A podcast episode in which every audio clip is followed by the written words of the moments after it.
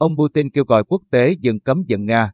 Tổng thống Vladimir Putin ngày 4 tháng 3 kêu gọi cộng đồng quốc tế bình thường hóa quan hệ và không tiếp tục cấm vận Nga.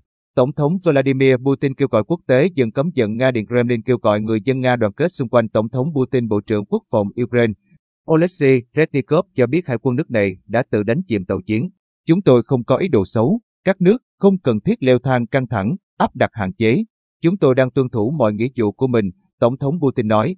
CNN đưa tin, trước hàng loạt lệnh trừng phạt của phương Tây nhắm vào hệ thống kinh tế và tài chính Nga, Tổng thống Putin thừa nhận Nga sẽ chịu thiệt hại. Tuy nhiên, ông Putin tuyên bố Moscow sẽ thích ứng với tình hình và thậm chí hưởng lợi nhờ các lệnh trừng phạt. Nga hiện bị 34 quốc gia dùng lãnh thổ áp đặt các lệnh trừng phạt khác nhau do phát động chiến dịch quân sự ở Ukraine. TASS Ukraine mất kiểm soát hầu hết khu vực. Mikhail Mishinet, giám đốc trung tâm chỉ huy quốc phòng Nga, nói rằng chính phủ Ukraine đã hầu như mất hết quyền kiểm soát các khu vực hành chính địa phương khắp cả nước. Theo TASS, quan chức Nga tuyên bố chính quyền dân sự ở các thành phố của Ukraine hiện không đủ khả năng chăm lo đời sống của người dân hoặc giải quyết các dịch vụ dân sinh. Tuy nhiên, quan chức Nga không cung cấp bằng chứng cụ thể cho tuyên bố của mình. Phía chính quyền Ukraine cũng chưa đưa ra bình luận về những thông tin trên. Sau 9 ngày giao tranh, Nga hiện chỉ chiếm được thành phố lớn duy nhất của Ukraine là Kherson. Năm sát bán đảo Crimea vốn đã bị Moscow sắp nhập từ năm 2014. Điện Kremlin kêu gọi người dân Nga đoàn kết. Cùng ngày, Điện Kremlin kêu gọi người dân Nga đoàn kết xung quanh Tổng thống Putin trong bối cảnh làn sóng người Nga phản đối chiến dịch quân sự ở Ukraine đang gia tăng. Theo AFP, hiện không phải lúc để chia rẽ. Giờ là lúc chúng ta cần đoàn kết và ủng hộ Tổng thống, người phát ngôn Điện Kremlin Dmitry Peskov nói với các phóng viên.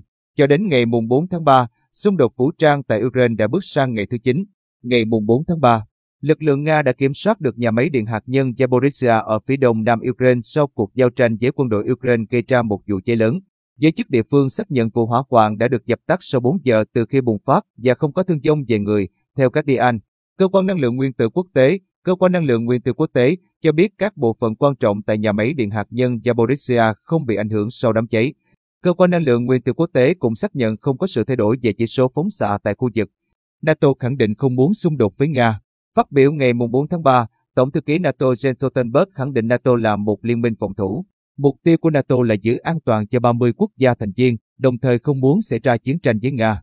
Chúng tôi không phải một bên tham chiến và chúng tôi có trách nhiệm bảo đảm không để chiến sự leo thang vượt ra ngoài phạm vi Ukraine, ông Stoltenberg cho biết. Ông Stoltenberg cũng cho hay các quan chức NATO đã thảo luận về khả năng thiết lập dùng cấm bay ở Ukraine.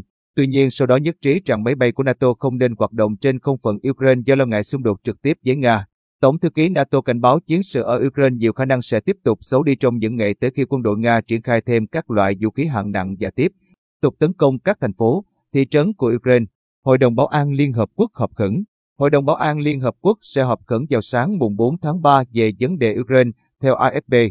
Thông báo được đưa ra sau khi lực lượng Nga tấn công và kiểm soát nhà máy điện hạt nhân Zaporizhia ở phía đông nam Ukraine. Các nhà ngoại giao nói với AFP rằng phiên họp được yêu cầu bởi Thủ tướng Anh Boris Johnson, Mỹ, Na Uy, Ireland và Albania cũng kêu gọi tổ chức một cuộc họp khẩn cấp. Hải quân Ukraine tự đánh chìm tàu chiến. Bộ trưởng Quốc phòng Ukraine Oleksiy Reznikov cho biết hải quân nước này đã tự đánh chìm tàu chiến để tránh bị rơi vào tay quân đội Nga.